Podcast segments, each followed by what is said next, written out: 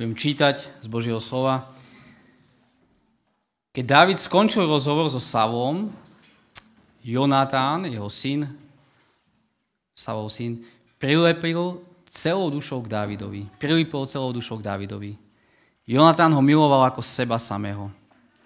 V ten deň si ho vzal Saul k sebe a znemožnil mu návrat k rodine. Jonatán uzavrel s Dávidom zmluvu, pretože ho miloval ako seba samého.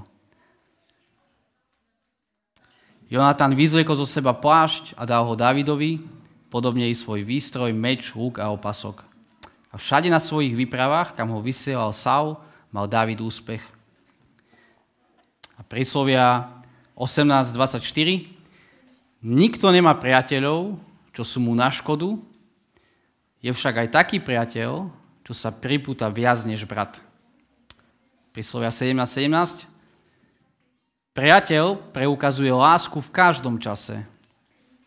V čase súženia sa z neho rodí brat. Rozbehli sme letnú sériu na tému priateľstvo a sledujeme knihu Príslovia z Biblie, že čo ona hovorí o priateľstve. Kniha Príslovia je kniha o tom, ako múdro žiť. Ako prakticky múdro žiť v tomto Božom stvorenom svete. Nikto nechce žiť hlúpo, každý chce vedieť, ako správne, ako múdro prakticky žiť v Božom stvorenom svete.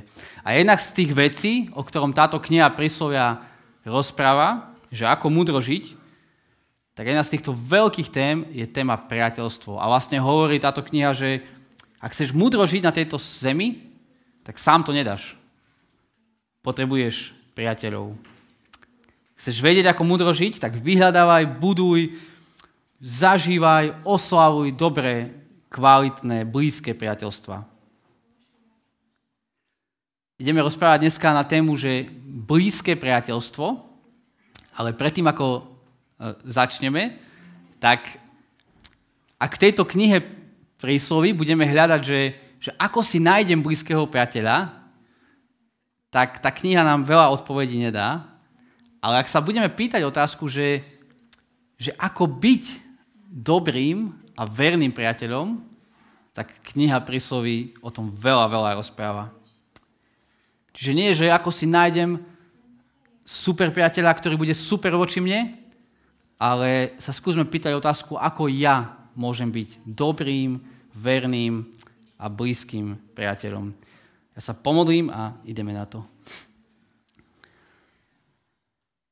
Tak ťa prosíme, náš nebeský Otec, aby, keď pozeráme do tvojho slova, aby si, a ty k nám hovoríš, aby sme dobre počuli, aby naše srdce bolo menené, aby sme v tvojom synovi videli toho najlepšieho priateľa a aby to nám dalo silu do budovania dobrých, blízkych priateľstiev, ktoré tak chýbajú v tomto svete. Amen. Ako by ste definovali blízke priateľstvo? Skúste vy rozmýšľať, že keď vám niekto povie blízke priateľstvo, takže čo si predstavíte? Akú predstavu máte blízkeho priateľstva? Skúste chvíľku porozmýšľať, to nie je rečnícka otázka. A keď nad tým rozmýšľate, tak sa stavím, že aspoň jeden z nás, alebo ja určite... Aspoň jeden z nás, keď rozmýšľal, že čo je to blízke priateľstvo, tak ho napadali mena, alebo nejaké meno. Že Ben, Dávid, Lukáš, Mišo. Ján Zlatoústy povedal, že priateľstvo je obrovská vec, skvelá vec. A to, ako skvelá je to vec, sa nedá naučiť, nepovie ti to prednáška, len skúsenosť. Naša skúsenosť priateľstva ovplyvňuje to, ako rozumieme tomu, že čo je vlastne priateľstvo, že ako si máme predstaviť to priateľstvo. Priatelia, ktorých máme, tak tí ovplyvňujú to, ako poznáme naše priateľstvo. Preto, keď máme definovať priateľstvo, tak často povieme jedno meno, namiesto nejakej kvetnatej definície. No ale čo ak tá naša skúsenosť, ktorú máme s našimi priateľmi, čo ak je slabá? Čo ak nám niečo chýba? Čo ak sme nikdy nezažili hlboké, blízke priateľstvo? Potom, čo je predstava nášho o tom, čo je to priateľstvo? To je ako keby, že keď si máte predstaviť ideálnu večeru, ale vy každý večer chodíte do mekáču a poviete, že to je ideálna večera, ale nikdy v živote ste neochutnali fajnový steak, kde ešte krvičku vidno, alebo ak ste, ako môj sused, vegán, som si našiel na internete, že mrkvovo-brokolicové kari s kešu orechami a kokosovou rýžou, fajnové. Ak ste toto nezažili,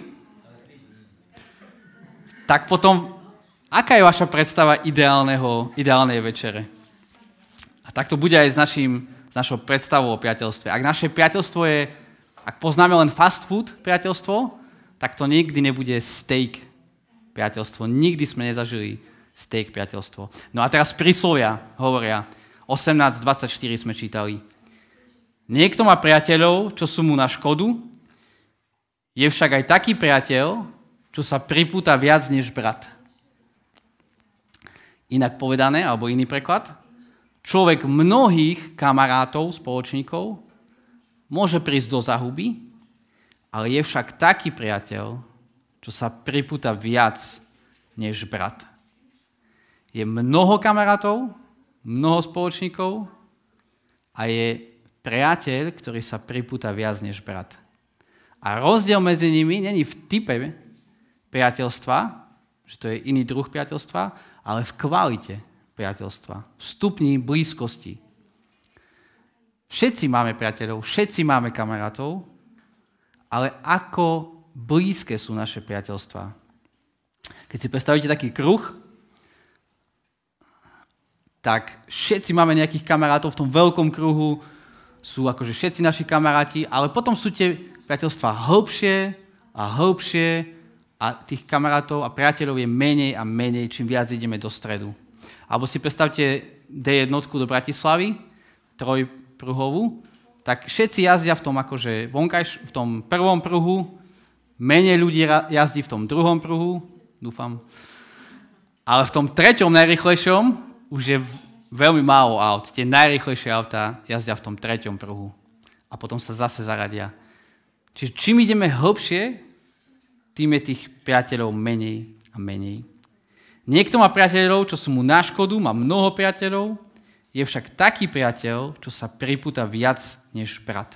A keď toto bolo napísané, tak to bolo napísané v kultúre, ktorá bola silne prorodinná kultúra. Priateľ, ktorý je viac ako brat, ktorý sa pripúta viac ako brat.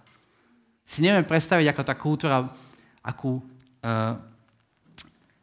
čo pre nich znamenala rodina, ako veľa pre nich znamenala rodina. A predsa hovorí tento autor, niekto má priateľov, čo sú mu na škodu, je však taký priateľ, čo sa pripúta viac než brat. A to neznamená, že niekto z našej rodiny nemôže byť náš blízky priateľ. Vôbec nie. Ani to neznamená, že ak ste v manželstve, že tvoj partner nie je taký priateľ. Mal by byť. Teraz Paľo s Angelinou mali svadbu, tak toto vyznávali vo svojich sľuboch, že chcem byť tvojim najlepším priateľom tu na zemi. Ale predsa, hovorí tento autor, že priateľ môže byť bližší ako najbližší členovia tvojej rodiny. Tak ako blízke sú naše priateľstva? Ako blízke sú naše priateľstva? Keď hovorí Biblia o priateľovi, tak jedno slovo, ktoré používa, napríklad Deuteronomium 13.17, hovorí, že priateľ doslova, ktorý je ako tvoja vlastná duša. Náš preklad to prekladá ako najmilší priateľ. Hlboká jednota v jadre priateľstva. Čítali sme príbeh o Jonatánovi a Dávidovi a tam na začiatku ich vzťahu vidíme, že Jonatán počul o Dávidovi, ako porazil Goliáša a potom veľmi rýchlo sa duša Jonatána spojila s dušou Dávida. 1. Samuelova 18.1. Vždy ma fascinovalo, keď zváranie, lebo to ani neviem, ale vždy ma to fascinovalo, že dve ťažké kovy, dve železa sa tam dajú dokopy, potom nejaké iskričky a potom to tak pevne drží, že to vydrží celý môj život. zvarené kovy dokopy. A tuto hovorí, že ich duše sa spojili, že jeho duša sa pripojila k duši Jonatánovej. Pripútala sa. Niekto má priateľov, čo sú mu na škodu, je taký priateľ, čo sa pripúta viac než brat. Tak sa poďme pozrieť na takéto blízke priateľstvo, kedy duše sa spoja. Kedy to nie je priateľstvo fast food, ale je to priateľstvo fajný steak. A pozrieme sa v takých troch bodoch. Najprv sa pozrieme na taký obraz, že ako vyzerá blízke priateľstvo. Potom sa pozrieme na to, že ale to je veľmi náročné mať tieto blízke priateľstva. A po tretie, že čo nám dáva silu mať takéto blízke priateľstva. Tak najprv obraz blízkeho priateľstva. Čo by ste povedali, že sú základné znaky blízkosti priateľa? Že čo robí priateľstvo blízkym priateľstvom? Alebo že aké tie hlavné ingrediencie musíme namiešať, aby z toho vypadlo fajné, blízke, hlboké priateľstvo? Čo sú tie veci? Že sú to spoločné povahové črty? Mám priateľov, ktorí sú úplne iní ako ja. Je to spoločný vek? Že podobný vek? Rovesníci? Janko Hnilica je môj lepší priateľ ako desiatky kamarátov v mojom veku. Spoločná kultúra? Spoločný krajina pôvodu? Je to tá ingrediencia? Keď spomínam na priateľstva, sa spomínam na Davida z Brazílie, na Bena zo St. Louis, na Dawsona, to je Američan zo Žiliny.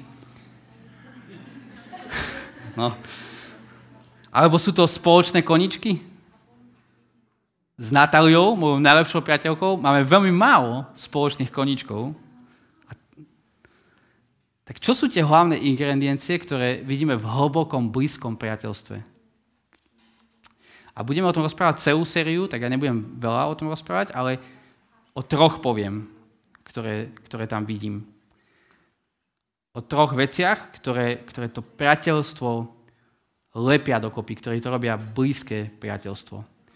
Takže aby sme mali ten obraz, tak začneme to kresliť a tá prvá vec je, čo som nazval, neveľmi dobre, že láskavá pripútanosť duší. Angličania majú taký jeden názov na to a majú také slovo, že affection. Čo my, ja neviem, ale podľa mňa na Slovensku to nevieme preložiť, lebo keď povieme náklonnosť, tak pod tým rozumieme nejakú sexuálnu príťažlivosť. Keď povieme láska, tak je to všeobecné, ale nejaké takéto hlboké prejavy lásky, láskavá pripútanosť duší. Spojenie duší. Tak ako v manželstve sa spoja tela, je jednota tela, tak v priateľstve je spojenie duší. Medzi našimi najbližšími vzťahy je taká láska, je najviac úprimná, je srdečná, poznáme jeden druhému, vieme, čo myslí, čítame si medzi riadkami. A to je ten príbeh Jonatána a Dávida v Starom zákone. 1. Samuelova 18, ak chcete, tak to majte otvorené, majte tam prst, budeme tam často. A tam je v prvom verši: Jonatán prilipol celou dušou k Dávidovi. Jonatán ho miloval ako seba samého. A potom ešte tretí verš. Miloval ho ako seba samého. Láskavá pripútanosť duši.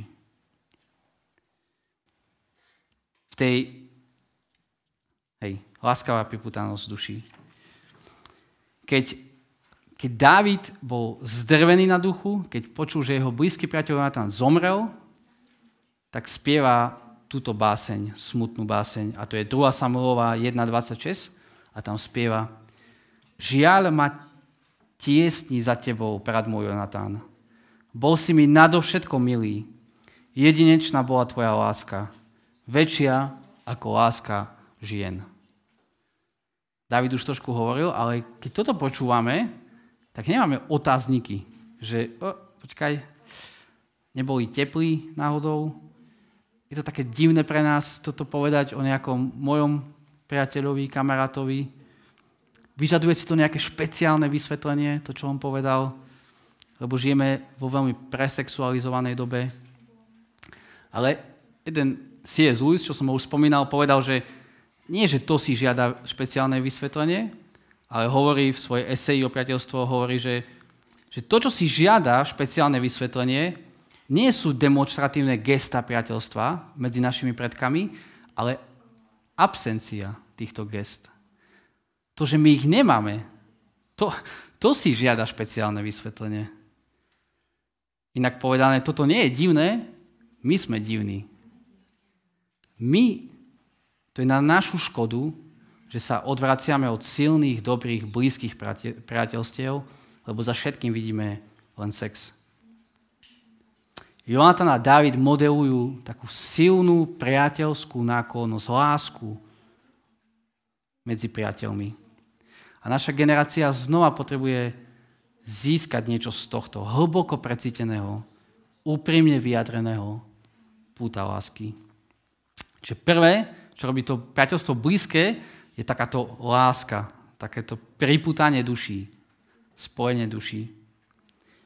Druhá vec je záväzok.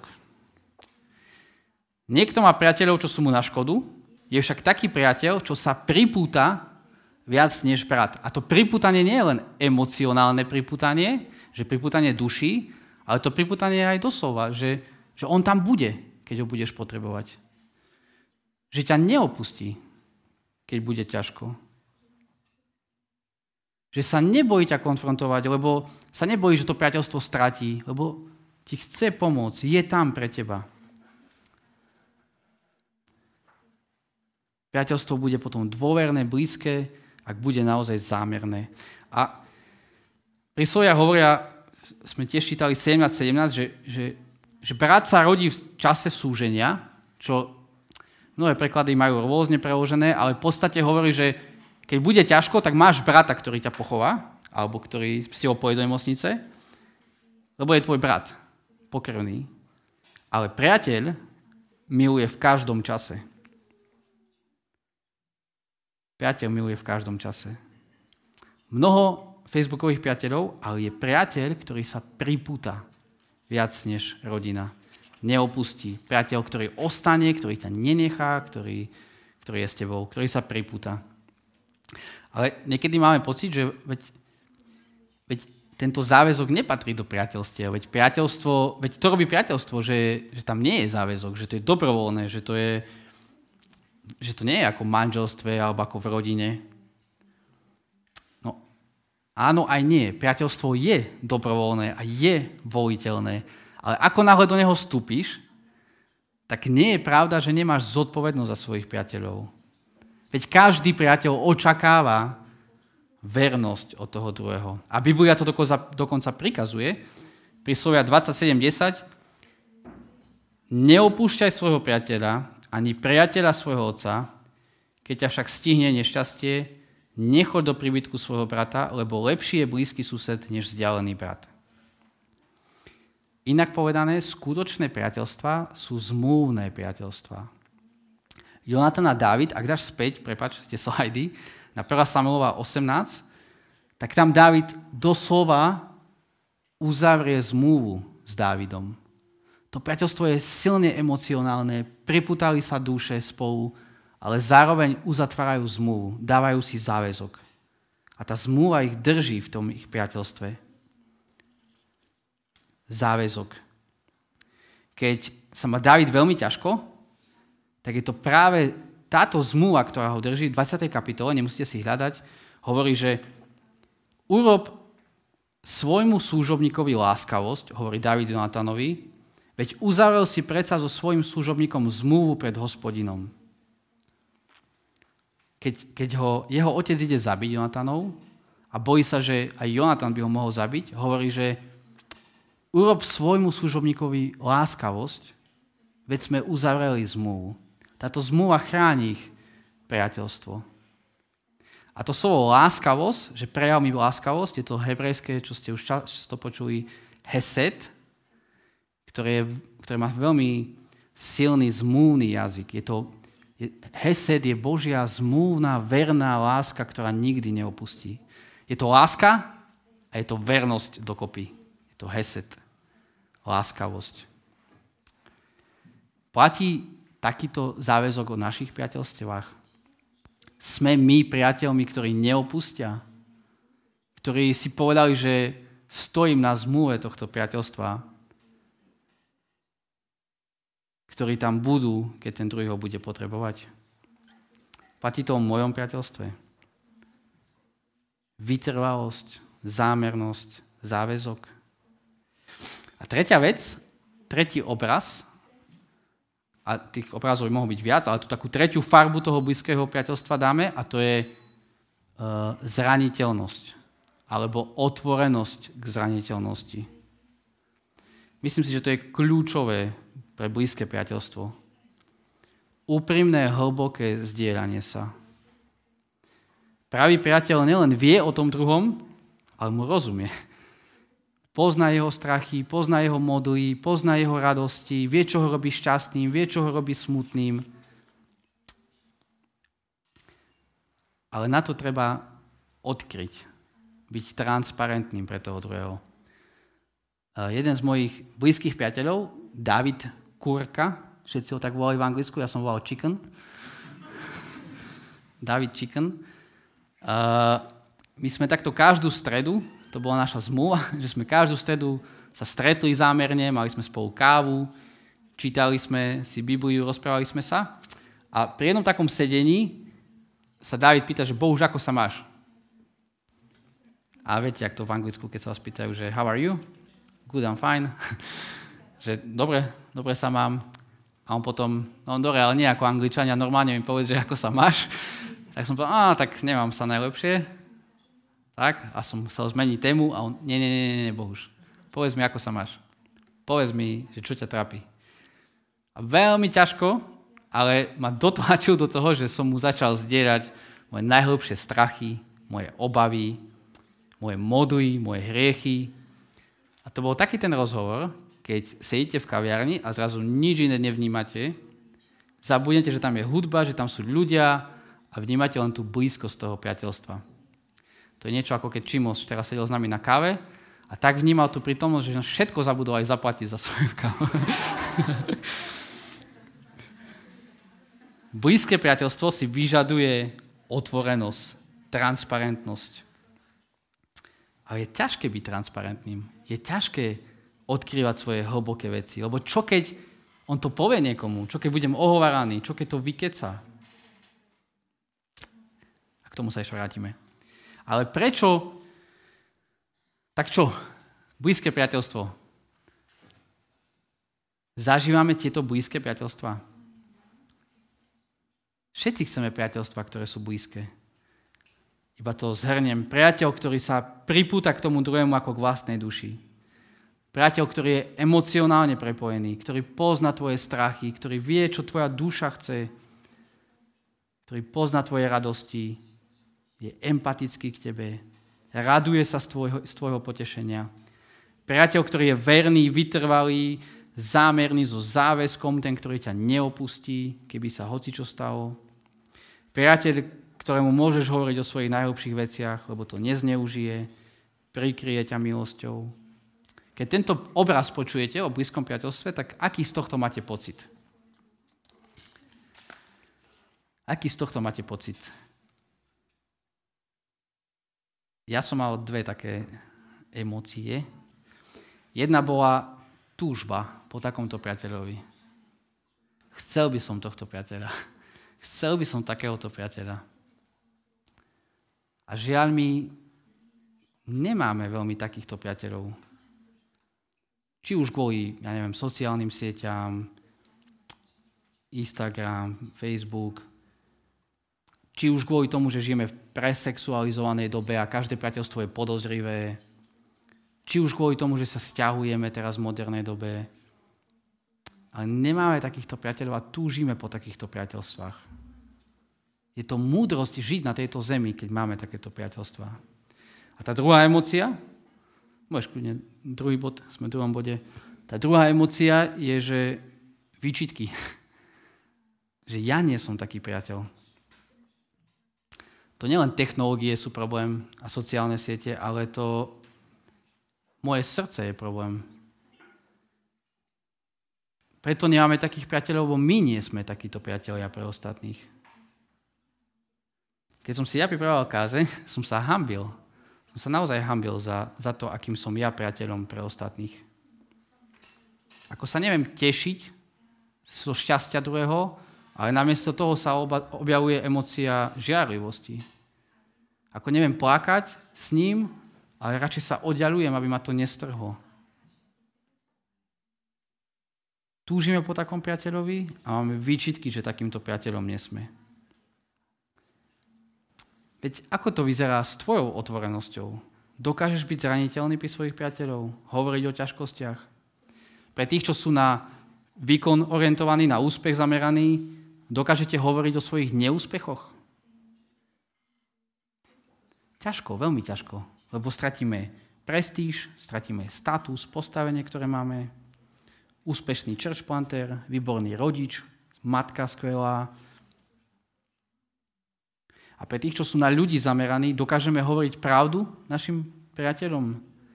Nebojíme sa, že stratíme to priateľstvo v tom okamihu, keď im to povieme. Lebo takto je pre nás dôležité, že oni pre nás nie sú dôležití. Preto je to zdrvujúce, lebo cítime, že sami neviem byť takýmito priateľmi. Je to ťažké, naša pýcha nám nedovolí byť dobrými priateľmi, naše strachy nám nedovolia byť dobrými priateľmi, bojíme sa investovať do priateľstva, alebo čo keď sa odsťahuje? Čo keď pôjde preč? Veď ja som do neho vkladal svoj čas, energiu, peniaze. Bojíme sa a sme pyšní.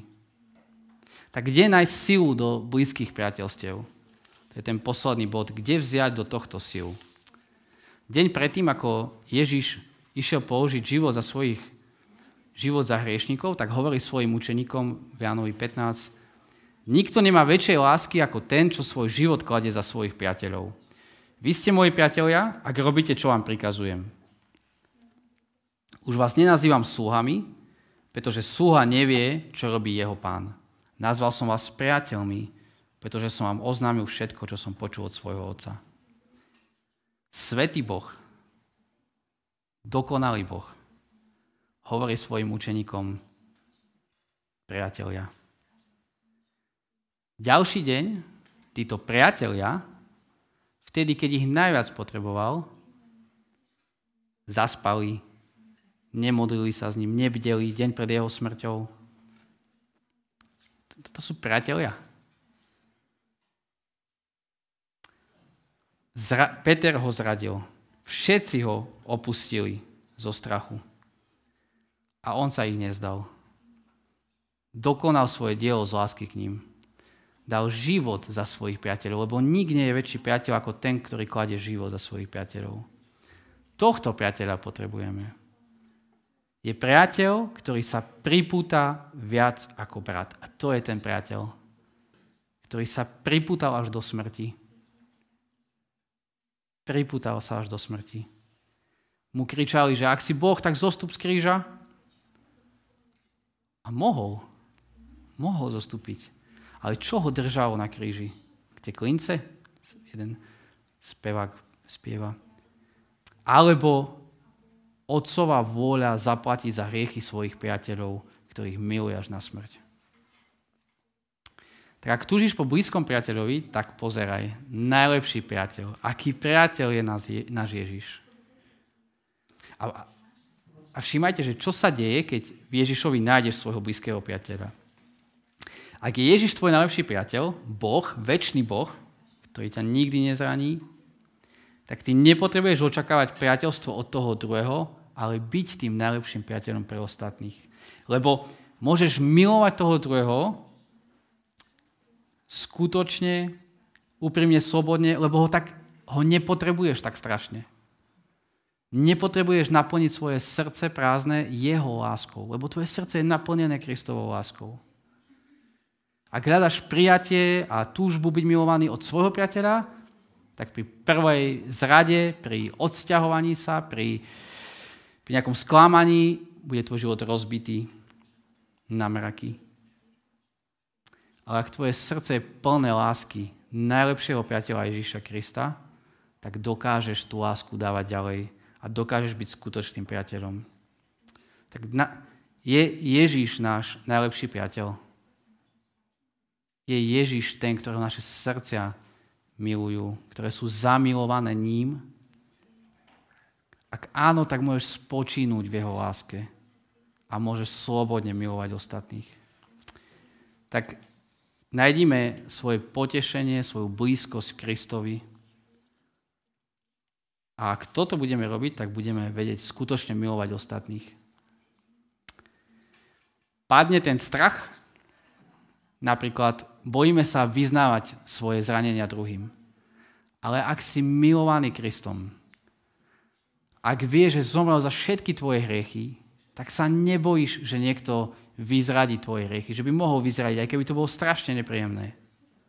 Ale tvoj život to nezničí, lebo Kristova obeť rozbíja tvoju seba spravodlivosť, že musia ma vidieť všetci pekne. V prvom liste Jána hovorí, že ak hovoríme, že máme s ním spoločenstvo, ale chodíme v tme, tak klameme, ale ak chodíme vo svetle, ako on je vo svetle, máme spoločenstvo medzi sebou a krv Ježiša, jeho syna, nás očisťuje od každého hriechu. Ak hovoríme, že sme bez hriechu, tak klameme sami seba a nie to v nás pravdy, ale ak vyznávame svoje hriechy, on je verný a spravodlivý, odpustí nám hriechy a očistí nás od všetkej nepravosti. Ak vieme, že Ježišova krv nám očistila hriechy, tak môžeme ísť na svetlo. S kýmkoľvek. Lebo už to moje srdce je plné odpustenia, plné Božej milosti. Už keď to dám preč, neostane prázdne to srdce, ale v tom srdci je Kristové odpustenie. Ježišova krv nielen očisťuje naše hriechy, ale vytvára atmosféru milosti, kde si môžeme slobodne vyznávať hriechy. Tak ako nájsť silu do priateľstva, do blízkeho priateľstva? Pozeraj na Krista. Nech tvoje srdce sa pripúta k srdcu Krista. Budeme teraz spievať jednu pieseň, kde toto chceme vyznávať. Chceme vyznávať, že aký priateľ je nás Ježiš. Svoj život za nás dal. Tak môžeme ostať, možno aj sedieť, môžeme ostať sedieť a spoločne spievať a rozmýšľať nad slovami tejto piesne.